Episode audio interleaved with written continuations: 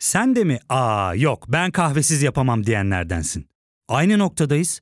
İlk ve tek kahve üyelik uygulaması Frink'le tanış. Hem bütçeni koru hem de hiç bitmeyen kahvenin tadını çıkar. Yakınlarından terapinin onlara ne kadar iyi geldiğini dinlesen de kendin için bir şeylere başlamak zor geliyor olabilir. Ya da sevdiklerine yardım etmeye istekliyken kendi ihtiyaçlarını görebilmek. Hayvel, uzman psikologlarıyla kendi ihtiyaçlarını bulmanda sana destek olacak. Terapi yolculuğuna başlamak için detaylı bilgi bölümün açıklamalarında. CHP lideri Kemal Kılıçdaroğlu'nun başörtüsüne yasal güvence verelim çıkışı siyasetin aktüel gündemini domine etmiş durumda. Sağda da solda da Kılıçdaroğlu ve onun önerisi tartışılıyor. Sosyal medyanın ilgi odağında da Kılıçdaroğlu var. Bir önceki bölümde bu çıkışın haber akışını sizlere sunmuştuk. İşte hukukçular, siyasetçiler ve gazeteciler kim ne dedi, nasıl tepki verdi bunları derlemiştik. Bu bölümde ise haber akışının biraz dışına çıkmak istiyoruz. Kılıçdaroğlu'nun CHP lideri olarak böyle bir çıkış yapmasının tarihsel anlamı üzerine kafa yoracağız. Buradan hareketle başörtüsü üzerinden ilerleyen tartışmada tarafların yol haritalarını konuşacağız. Mesela Erdoğan cephesi LGBTİ karşıtlığı üzerinden cevap vermeye hazırlanıyor. Tutar mı, neler yapabilirler hepsi bu bölümde. Peşevi geçiyorum. Ben Ozan Gündoğdu. Hazırsanız başlayalım.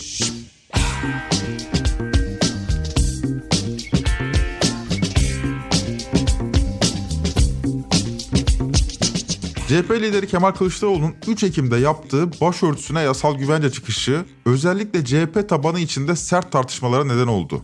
Kemal Kılıçdaroğlu'na dönük eleştiriler görebildiğim kadarıyla bir lince dönüşmeye başladı. Ya bu nasıl bir basiretsizlik oğlum aday olma olma aday yırtacağım yuvakçı yırtacağım aday olma olma senlik işler değil olma. Altılı Masa Cumhurbaşkanı adayını erken açıklayıp adayı yıpratmamayı amaçlıyordu.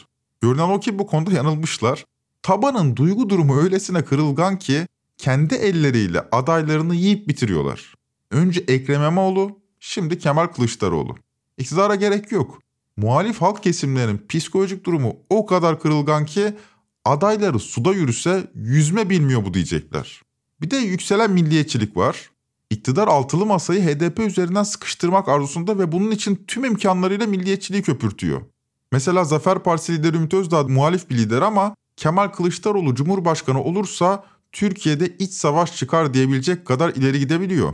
Nasıl iç savaş çıkacak? Şöyle. Bakın Kılıçdaroğlu eğer kazanırsa HDP desteğiyle kazanır. HDP desteğiyle kazanırsa 2024'te yerel seçimler olur. Yerel seçimlerde Güneydoğu Anadolu'da HDP büyük bir atılım yapar. Belediye başkanlıklarının büyük bir bölümünü ele geçirir. Ve örgütle HDP belediyeler arasındaki etkileşim yoğunlaşır. HDP desteğiyle geldiği için ve HDP desteğiyle devam ettiği için bunlara Kılıçdaroğlu dokunmaz. Bir süre sonra Suriyelilerin yoğun yaşadığı bölgede karışıklık çıkar. O zaman bu belediyeler birleşir ve çıkan karışıklığa karşı uluslararası destek ve PKK desteği isterler ve Türkiye iç savaşı başlar. İlk deyince mantıklı ya diyebiliyorsunuz ama biraz düşününce ya bu kadar ihtimalin üst üste gelmesinden sonra bir iç savaşı çıkarmak biraz da art niyet değil mi? Hal böyle olunca siyaset milliyetçi hamasete yaslanmadan yapılamıyor. Mesela çok önemli bir gelişme Demirtaş ile Kandil arasında bir gerilim ortaya çıkıyor. Fakat Kandil'in hedefindeki Demirtaş'ın durumunun açıklıkla konuşulmasına müsaade edilmiyor. Hakikati söylemek de cesaret isteyen bir işe dönüşüyor. Daha doğrusu risk almak anlamına geliyor. Muhalif seçmenler ise risk almayı gereksiz görüyor. Dedim ya, psikolojik durumları son derece kırılgan ve haklılar.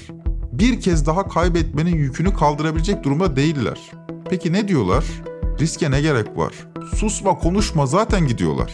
Ekonomi kötü de sığınmacılara küfret konuyu kapatalım Erdoğan gönderelim. Peki adayımız kim olsun? Abi koy abi Mansur Yavaş'ı mis gibi Erdoğan kaybetsin. Şimdi bu plana iman ettiğiniz zaman Kılıçdaroğlu tam bir hain oluyor. Erdoğan'ın ekmeğine yağ süren birine dönüşüyor. Bir sussa Erdoğan zaten gidecek. Lüzumsuz yere konuşuyor. Kitlesi de kaçamıyor o yüzden. Kaçmak istiyor. Bir yere gitmek istiyor. Bıktık diyor. Sıtkı sıyrılmış. Ya AKP'nin o kararsız dediğin seçmene de bir zaman ver ya CHP bir sus ya. Bir susun ya. İki günde şu bölücülerle yan yana gelmeyin ya ülke işi yapanlarla ya. İki gün sabredin ya. Bir yıl kaldı. Bir susun. Sussalar AKP düşecek. Sus, konuşma, zaten gidiyorlar. Konuştuğun zaman da ekonomi kötü de işte sığınmacılara falan söv. Hal böyle olunca siyaset yapmamak, tırnak içinde söylüyorum, siyaset yapmamak avantaj elde etmenin bir yolu oluyor. Bu noktada memleket sorunları hakkında düşündüklerini kamuoyuyla paylaşmayan bir aday öne çıkıyor. Mansur Yavaş. Parlamenter demokrasiye geçiş sürecini yönetebilecek ve halkın her kesiminden hangi siyasi partiden olursa olsun oy alabilecek kişinin Ankara Belediye Başkanı Mansur Yavaş olduğunu gördük. Öyle mi? Evet. Mansur Bey'in aktüel siyasetin içinde yıpranmaması fakat yine de ülkücü kimliği nedeniyle milliyetçilere güven vermesi onu bu kesim içinde bir numaralı aday haline getiriyor. Fakat muhalif seçmenlerin önemli bir kısmı kendi hayallerini Mansur Yavaş'ın siyasi kimliğine yüklüyorlar. İlginç, Atatürkçülere göre Atatürkçü, yeri geliyor demokrat, yeri geliyor milliyetçi. Yanlış anlaşılmasın Mansur Bey böyle ikircikli çıkışlarıyla yani kendi açıklamalarıyla bu algıyı oluşturuyor demiyorum. O sessiz sedasız işini yapıyor. Fakat o sessiz sedasız işini yaparken seçmenler ona kendi hayallerini yüklüyorlar. Günün sonunda bir kısım insana hayalindeki lidere dönüşüyor. Bayağı fan kitlesi var.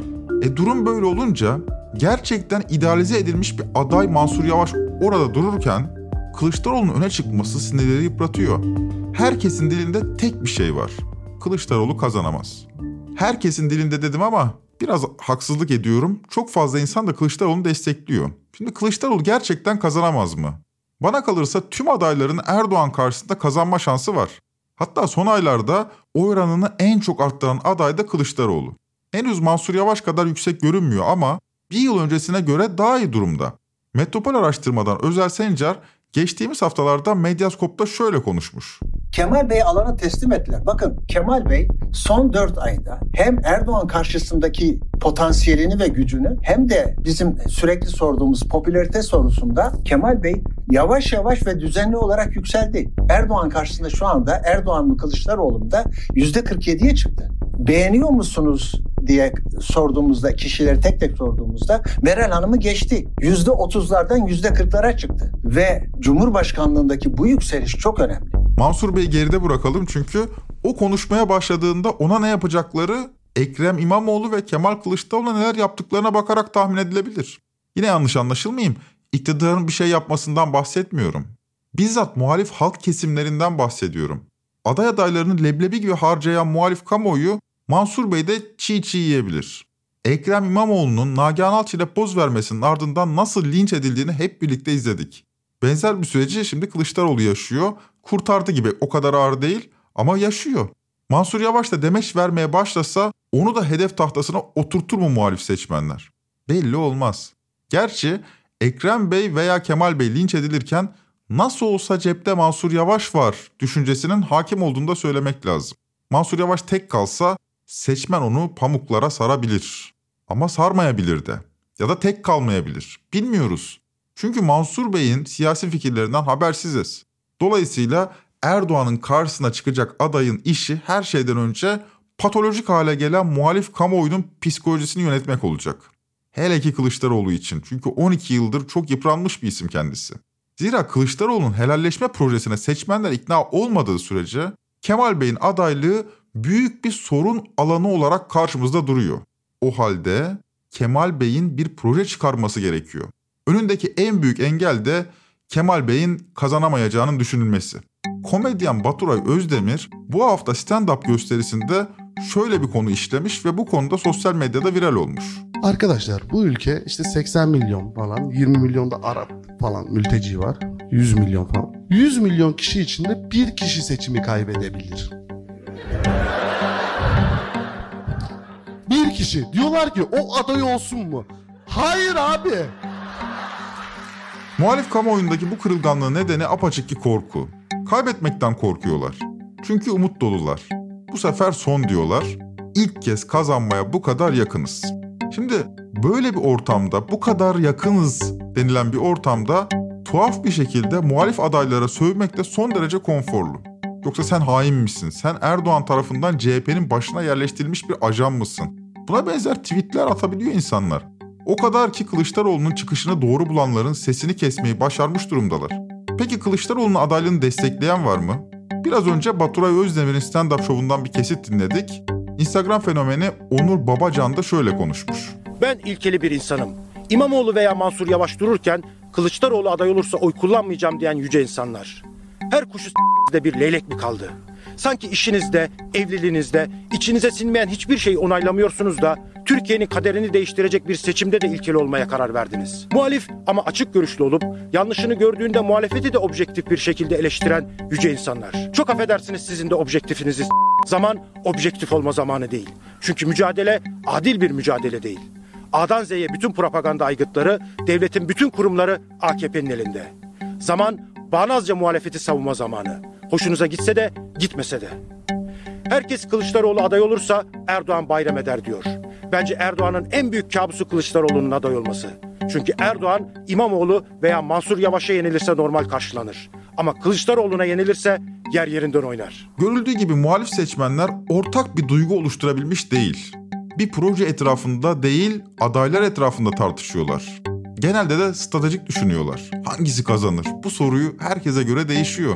Tabi bu muhalif seçmenlerin kabahati mi? Elbette seçmenlerin kabahati değil. Bu ortak duyguyu yaratması beklenen siyasetçiler bu işi beceremiyor. Yani muhalefetin de burada başarısızlığı bu bir ortak duygu yaratabilmiş değil. Korku nefrete, nefret acıya dönüşüyor.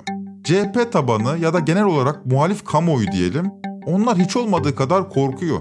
Bir daha kaybederlerse ülkeyi terk etmeyi düşünenlerin sayısı bir hayli fazla. Bunu kendi sosyal çevremden ve bana gelen mesajlardan gözleyerek söylüyorum. Siz katılır mısınız bilmem elimde veri yok. Ama gerçekten Erdoğan kazandıktan sonra ülkeyi terk etmeyi düşünen çok fazla insan olduğunu düşünmeye başladım. Ama bir kez daha Erdoğan demek muhalif seçmenler için gerçek bir hayal kırıklığı anlamına geliyor. Gerçekten çok korkuyor CHP tabanı. Kazanmaya ilk kez bu kadar yakın olduklarını düşünüyorlar.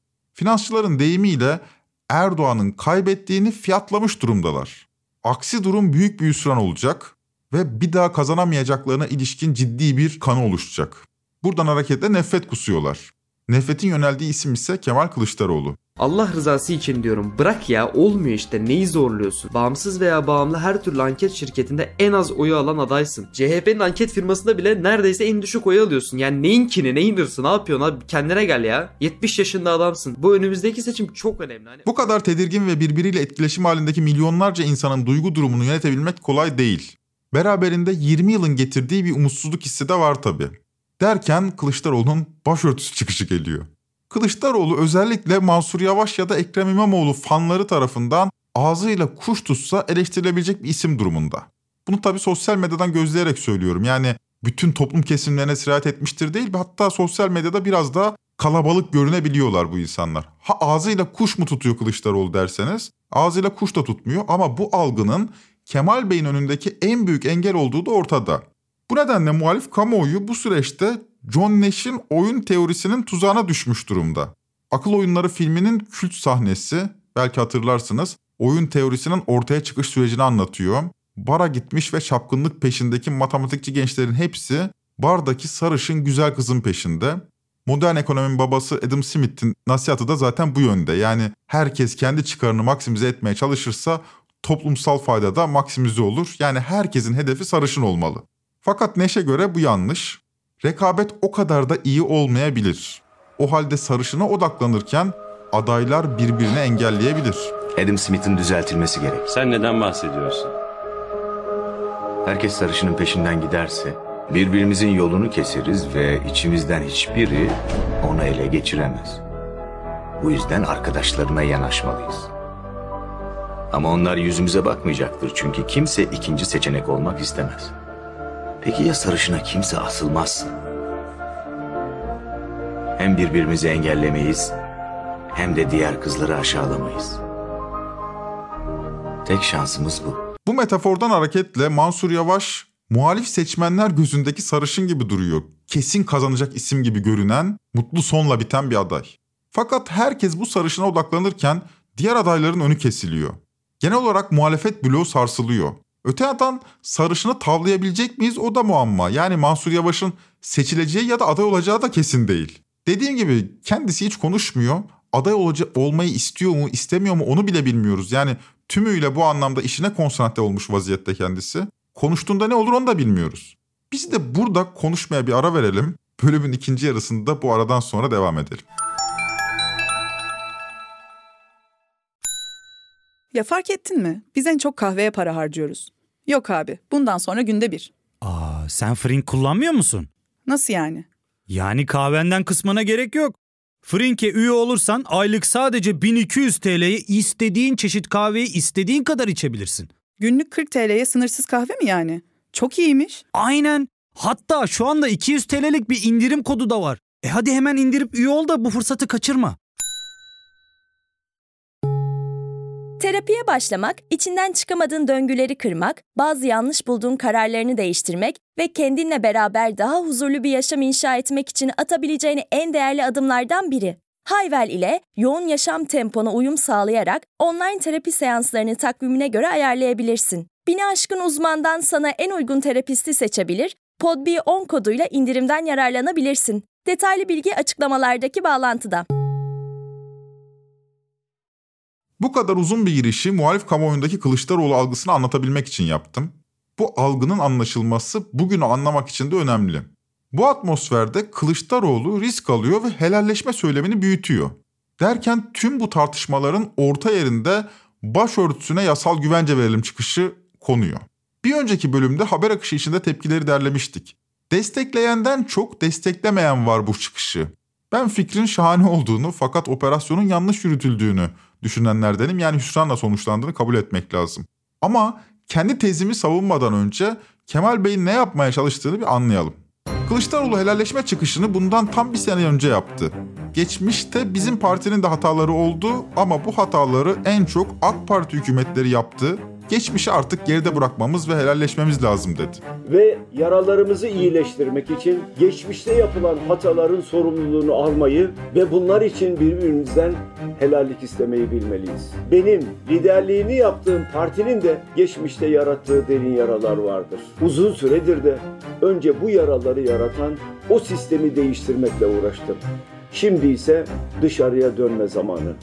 Ben bu yaraların kapanması için helallik isteme, helalleşme yolculuğuna çıkıyorum. Kılıçdaroğlu'nun bir yıl önceki bu çıkışı son bir yıldır derinleşerek sürdürüldü. Peki Kılıçdaroğlu ne yapmak istiyor? Birincisi bu seçim için bir taktik manevra bu. Kılıçdaroğlu kendi isminin yanına bir proje eklemeyi başardı. Zaten daha önce bahsetmiştik bundan. Projeyle anılması gerekiyordu ve onu başardı. Kılıçdaroğlu'na oy vermek demek, CHP liderine oy vermek demek değil artık. Helalleşme projesine oy vermek anlamına gelmeye başladı. Böylece kendi isminden ziyade ya da kendi ismi kadar diyelim bir projeyi de isimlendirebildi. O projenin adı da helalleşme oldu. Burada yanlış değerlendirme şu. Bu çıkışı sadece muhafazakarlardan oy almak için yapılan işte altı boş bir proje olarak görenler var. Mesela Deniz Baykal'ın kara çarşafa altı ok rozeti takmasına benzetiliyor. O kadar popülist bulunuyor. Bence bu kadar basit değil. Bu haksızlık olur yani. Helalleşme çıkışının ağırlık merkezi muhafazakar toplum kesimleri olsa da proje Cumhuriyet'in ilk 100 yıllık sürecindeki tüm yaralarını kapatma iddiasında. İlk çıkışın ardından Kasım 2021'de grup toplantısında şöyle diyor Kılıçdaroğlu. 28 Şubatçıların açtığı yaraları kapatıp helalleşeceğiz. İkna odalarına sokulan başı kapalı kızlarımızla helalleşeceğiz. Robotki ile helalleşeceğiz. Bakın hukuk başka, helalleşme başka. İnsanlara devlet tazminat ödeyecek ama bir taraftan da helalleşeceğiz. Sivas, Kahramanmaraş mağdurlarıyla helalleşeceğiz. Diyarbakır hapishanesi mahkumları ile helalleşeceğiz. Mahalleleri gasp edip sürülen ve mahallelerine lüks siteler dikilen romanlarla helalleşeceğiz. Varlık vergileri... Tekrar ediyorum ağırlık meselesi muhafazakar kesimler olsa da meseleyi salt başörtüsü bağlamında değerlendirmemek gerekir. Buradan hareketle şunu da söylemeliyiz. Kılıçdaroğlu'nun helalleşme çıkışı bir sağcılaşma manevrası olarak da bence okunamaz. Roboski, Sivas, Gezi, 6-7 Eylül, Ali İsmail Korkmaz derken iyi ama başörtüsü derken sağcılaştı demek bana göre tutarsız olur. Başörtüsüne yasal güvence fikrine şöyle iki cepheden karşı çıkılıyor. Bunlardan birincisi laiklik bağlamından eleştiriliyor. Atatürk'ün partisi siyasal İslam'a alan açıyor ve dolayısıyla başörtüsü siyasi simge olduğuna göre bu siyasi simgenin yasal meşruiyet kazanmasını istiyor. Böyle şey olur mu diyorlar. Burada ön kabul başörtüsünün bir siyasal simge olması. İkincisi taktik bağlamdan eleştiriliyor. Sırası mı şimdi diyerek zamanlamayı eleştirenler ya da Erdoğan'a gollük pas attı değerlendirmesi yapanlar bu kapsamda değerlendirilebilir. Biz önce laiklik bağlamından yapılan eleştirilere odaklanalım. 9 Ekim günü kendi Twitter hesabından şu soruyu sordum. Başörtüsü tartışmasını laiklik ekseninden okuyanlar var. Mevcut durumda kamuda bir başörtüsü sorunu yok. Diyelim ki başörtüsüne yasal güvence laikliğe aykırı, o halde mevcut durum da mı laikliğe aykırı? Bir kısmı bazı partilerin yöneticisi konumunda olan onlarca kişi mevcut durumun laikliğe aykırı olduğu yorumunu yaptı. Şimdi bir dakika. Hani bu mesele geride kalmıştı? Hani bitmiş gitmiş bir hadiseydi? Mevcut durum laikliğe aykırıysa mevcut durumun düzeltilmesi gerekmez mi? Yapılan yorumlara göz attığım zaman şunu fark ettim. Seküler kamuoyunun tümü değil ama önemli bir kısmı meseleyi 30 yıl önce nasıl tartıştıysa öyle tartışmaya devam ediyor. Bir kere şunu tespit etmemiz lazım. Eğer bu bağlama biçimiyle başörtüsü bir siyasi simge ise kamusal alana girmesi laikliğe aykırıysa yani bu durumun değişmesi lazım. Yani böyle düşünüyorsanız ne yapıp edip başörtüsünü kamusal alandan çıkarmanız lazım. Nasıl yapacağınıza ilişkin bir proje ortaya koymanız lazım. Nasıl yapacaksınız bilmem ama benim bildiğim bir şey var. Böyle düşünüyorsanız başörtüsü sorunu kapanmış gitmiş bir sorun değildir. Bir sorun olarak orta yerde duruyordur. Davamız devam ediyor yani. İkinci itiraz yani taktik bağlamdan olan itiraz ise birkaç kola ayrılıyor. İlki zamanlamayı eleştirenler. Herkesin derdinin ekonomi olduğu böyle bir ortamda meclisten sosyal medyayı düzenleme kanunu adı altında bir sansür yasası geçirilirken bir de üstüne üstlük artık ortada başörtüsü sorunu pratik olarak da kalmamışken Ebe Kemal Bey nereden konuyu niye yine başörtüsüne getirdin diye böyle özetlenebilir bir eleştiri bu. İkincisi ise Kılıçdaroğlu'nun Erdoğan'a gollük pas attığı yönündeki eleştiri. Bu eleştirinin temelinde ise başörtüsü meselesinin Erdoğan'ın sahası olduğu düşüncesi yatıyor.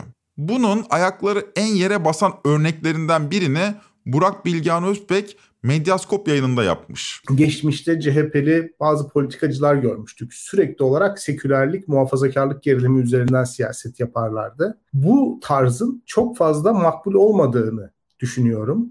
Öte taraftan aynı tarzın ikiz kardeşinin de yine muhafazakarlık, sekülerlik üzerine yığılmış bir siyaseti sürdürmek olduğu kanaatindeyim. Bu ikisinin de birbirini besleyen olgular olduğu kanaatindeyim. Yani iki farklı hat olduğunu kabul edip bu iki hattı bir şekilde kimliklendirip bunlar arasındaki çatışmayı çözmeyle kendisini görevlendirmiş olan siyasetçilerin başlı başına birbirinden çok da farklı olmadığı kanaatindeyim. Fakat son yerel seçimlerin bize gösterdiği, araştırma sonuçlarının gösterdiği bu hatlar üzerinden ilerlemeyen, dikkatini, enerjisini bu seküler muhafazakar geriliminin dışına çeviren ve bunun dışındaki konularda sekülerleri de muhafazakarları da göbekten kesen konularda proje geliştiren siyasetçilerin ve bu tip söylemlerin gördüğü rağbet daha fazla. Yani Türkiye aslında çok vakit kaybetti ve geçmişte CHP tam tersi pozisyondaydı. Yani muhafazakar ayrımı üzerinde bunu tanımlıyordu, bunu kabul ediyordu ve sekülerliğin bayraktarlığını yapıyordu. Böyle bir pozisyonu vardı. Şu anda gelinen pozisyon seküler muhafazakar ayrımının reddi üzerine değil, yeniden bunu icat etmek, yeniden bir seküler muhafazakar karşıtlığı icat etmek fakat bunun çözen tarafı olarak kendisini sahneye çıkartmak. Bana sorarsanız bu iki tavır arasında bir fark yok ve toplumun ihtiyacı da bence şu anda bu karşıtlığı vurgulamak, derinlemek, çözmek veya çözmemek iradesinden ziyade diğer hayatın diğer alanlarındaki problemlerini çözmek. Şimdi Burak Bilgehan'ın ve temsil ettiği eleştirel tutumun güçlü bir eleştiri olduğunu kabul etmek lazım. Ama ortada bir gerçek daha var. İktidar tarafından çeşitli sembollerle suni bir şekilde sürdürülen toplumsal kamplaşma yok deyince ya da yokmuş gibi davranınca yok olmuyor. Biz onu konuşmayalım deyince o hakikat orada olmaktan vazgeçmiyor. Bir hakikat orta yerde duruyor. İşte şimdi CHP ne yapıyor? Bakıyorsunuz sembolik olarak her zamanki yaptığı gibi istismar. Birkaç tane başörtülüyü nereden buluyorsa buluyor.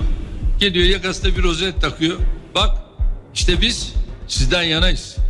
Sizinle beraberiz. Buradan ben o kardeşlerime de sesleniyorum. Gelmeyin bu oyuna. Sizin bu oyuna gelişiniz bilesiniz ki bu işi bu ülkede hakkıyla yapanlara da saygısızlık olur. Erdoğan Kılıçdaroğlu bir açıklama yapsın veya yapmasın kendisini zaten muhafazakar kimliğin temsilcisi olarak konumlandırmaya devam ediyor. Muhtemelen de edecek. Elindeki sayılı kozlardan biri bu çünkü. Bilesiniz ki bu işi bu ülkede hakkıyla yapanlara saygısızlık olur diyor Erdoğan. Başörtülüleri temsil etme işine hakkıyla yapan bu anlatıya göre kim? Kendisi. CHP'nin içindeki önemli bir kesimin ve Türkiye askeri bürokrasisinin Erdoğan'ın bu anlatısını ve temsilciliğini haklı çıkaracak, geçmişte haklı çıkaracak eylemlerde bulunduğu doğru. Yıllar boyunca laik başörtülü ikili karşıtlığının sürdürülmesinde müesses nizamın eylemleri etkili oldu. Hatta Erdoğan'a da haklı temsilciliği veren, hediye eden de bu eylemler de denebilir. Bu nedenle eski müesses nizam bana kalırsa son derece yanlış biçimde laikliği müdafaa ediyormuş gibi göründü. Halbuki hiç öyle laikliği müdafaa ettiklerini zannetmiyorum. Halbuki TSK'nın başörtüsüne karşı tutumu büyük ölçüde 12 Eylül askeri darbesinden sonra netleşmişti. Başörtüsü 12 Eylül'den sonra yaygın olarak türban terimiyle anılmaya başlamıştı. Peki ne zaman ortaya çıkmıştı? Böyle 200-300 yıllık bir tarihten bahsetmiyoruz. Bu noktada mevcut bağlama modelinin 1964-65 model olduğunu söyleyenler haklı. Türkiye'deki mucit Şule Yüksel Şenler'di. Zaten bugün gördüğümüz modele de Şule Baş deniyordu. Modern bir ailenin modern bir kızı olan Şenler, ağabeyinin baskılarıyla kapanmaya karar verince aynı zamanda şık olmayı da istiyordu. Peki bunu nasıl başarabilirdi? O sıralarda vizyonda Audrey Hepburn'un başrolünü oynadığı Roma Tatili isimli film vardı. Şenler Hepburn'un başını bağlama şeklini beğenmiş, o modeli saçlar tamamen kapanacak şekle getirerek Şule Baş modelini ortaya çıkarmıştı. 1960'lı ve 70'li yıllarda Şule Baş model örtünme Milli Selamet Partisi tabanının kadınlarından dışarı çıkmış, kitleselleşmiş değildi. Evet başörtülü kadınlar vardı da bu örtünme Şule Baş model değildi. Fakat 12 Eylül'den sonra İslamcılık kitleselleşmeye, toplum muhafazakarlaşmaya başlayınca sorun oluşmaya başladı. 12 Eylülcüler açık açık Türk İslam sentezci sağcı bir müesses nizam oluşturma gayretindeydi ama tarafsız görünmek arzusundaydı. Böylece 80'li yıllar itibariyle sayıları milyonları bulmaya başlayan başörtülü kadınların kamusal alana girişi yasaklandı. 12 Eylül'den önce Milli Selamet Partisi çizgisinin kampanyasının ağırlık merkezi hiç başörtüsü olmadı. Yani Erbakan'ın 70'li yıllarda uzun uzun başörtüsü konuşmaları yaptığını bir görmüyoruz. Daha çok başka başka mesela ekonomik alanda konuşuyor. Çünkü zaten başörtülü kadınlar MSP'ye oy veriyordu. Burada bir oy kaygısı yoktu. Fakat 12 Eylül'den sonra şule baş stil örtünme kitleselleşmeye başlayınca buradaki oy potansiyelini gören başta Refah Partisi olmak üzere İslamcı partiler kampanyalarının ağırlık merkezine bu sorunu koymaya başladılar. Yani sorun 12 Eylülcülerin dayattığı bir sorun alanıydı ve asıl pası da 12 Eylülcüler İslamcılara vermişti. Yani hatta o kadar bir pas ki bu insanın bunun planlı programlı yapıldığını düşünesi geliyor. İslamcılar da bu pası gole çevirdi. Şimdi pirincin taşını ayıklamaya çalışıyoruz. Sorunun 100 yıllık bir perspektifi varmış gibi davranıyoruz. Yasak kararını alanlar da referansı Atatürk'e veriyor. Yani başörtüsünü yasaklayalım çünkü Atatürk de böyle yapardı. Halbuki Atatürk yaşarken böyle bir örtünme modeli yoktu. Atatürk 1970'lerde 80'lerde yaşasaydı bu tip bir örtünmeye ne tepki verecekti bilmiyoruz. Bu nedenle müthiş bir anakronizm batağına saplanıyoruz ve Atatürk de yasaklardı diyerek geçiştiriyoruz. Ama 12 Eylülcülerin de buradan hareketle laikliği müdafaa ettiklerini söylemek bu nedenle büyük bir hata olur. 12 Eylül'ün ardından 40 yıl geçti. 40 yılın ardından Kılıçdaroğlu'nun bu ikili karşıtlığı hatırlatan, yeniden gündeme getiren bir tarafı var. Ama aynı şekilde olmadığı kesin. Kılıçdaroğlu çıkışıyla bir rol değişimine girişmiş durumda. Karşıtlığı üreten taraflardan birinin artık farklı bir role soyunduğunu, demokratik bir hamleye soyunduğunu, karşı mahalleye anlatmak niyetinde bir hamle bu.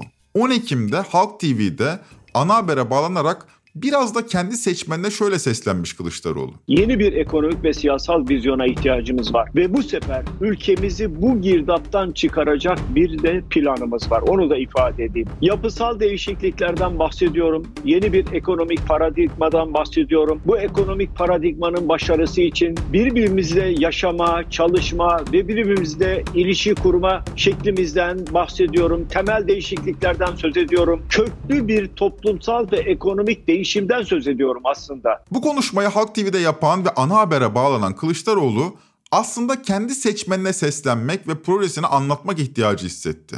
Bu ihtiyacı hissetmesi bile aslında kendi seçmeninde bu başörtüsü çıkışının yarattığı travmayı bence teşhir ediyor.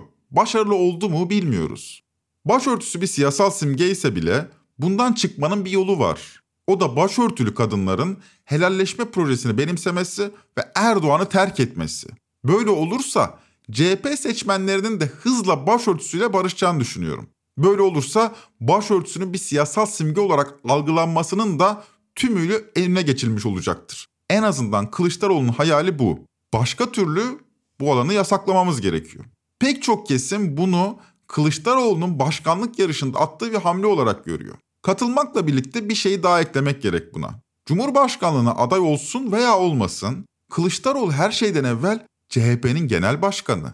Yani Cumhurbaşkanı adayı olmasa bile dediğinin tarihsel bir anlamı var CHP genel başkanı olduğu için.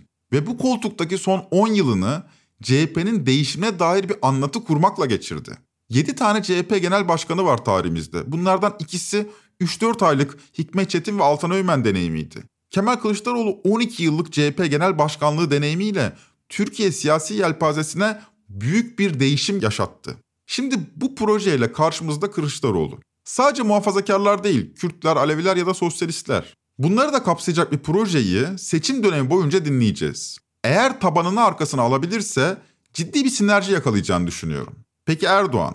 Bu hamleyle Kılıçdaroğlu Erdoğan'ı sağ ettiriyor. Başörtüsü çıkışına Erdoğan'ın verdiği tepki aileyi koruma yasası oldu. Tahmin edersiniz muhtemelen LGBTİ karşıtlığı üzerinden yükselecek bir kampanyaya hazırlanılıyor. Fakat soru şu, daha sağ kaymanın seçmende bir karşılığı olur mu? Yoksa daha da sağcılaşmaya seçmen dur der mi? Burada ağır romanın efsane karakteri gaftici Fethi gibi bir dil kullanılırsa seçmen bu numarayı yutar mı? Bunu hep beraber takip edeceğiz. Son başörtüsü çıkışında CHP lideri tabanından ve kanaat önderlerinden tepkiyle karşılaştı. Bu yüzden çıkışı arzu ettiği sinerjiyi yakalayamadı. Fakat helalleşme çıkışları hep böyle oldu. İlk başta yanlış anlaşıldı. Bu yüzden alışılması biraz uzun sürdü. Diyelim ve bitirelim. Trend Topi'yi Podbi Medya ile beraber hazırlıyoruz. Bir sonraki bölüme kadar zihninize geçmiş değil, gelecek yer etsin. Hoşçakalın.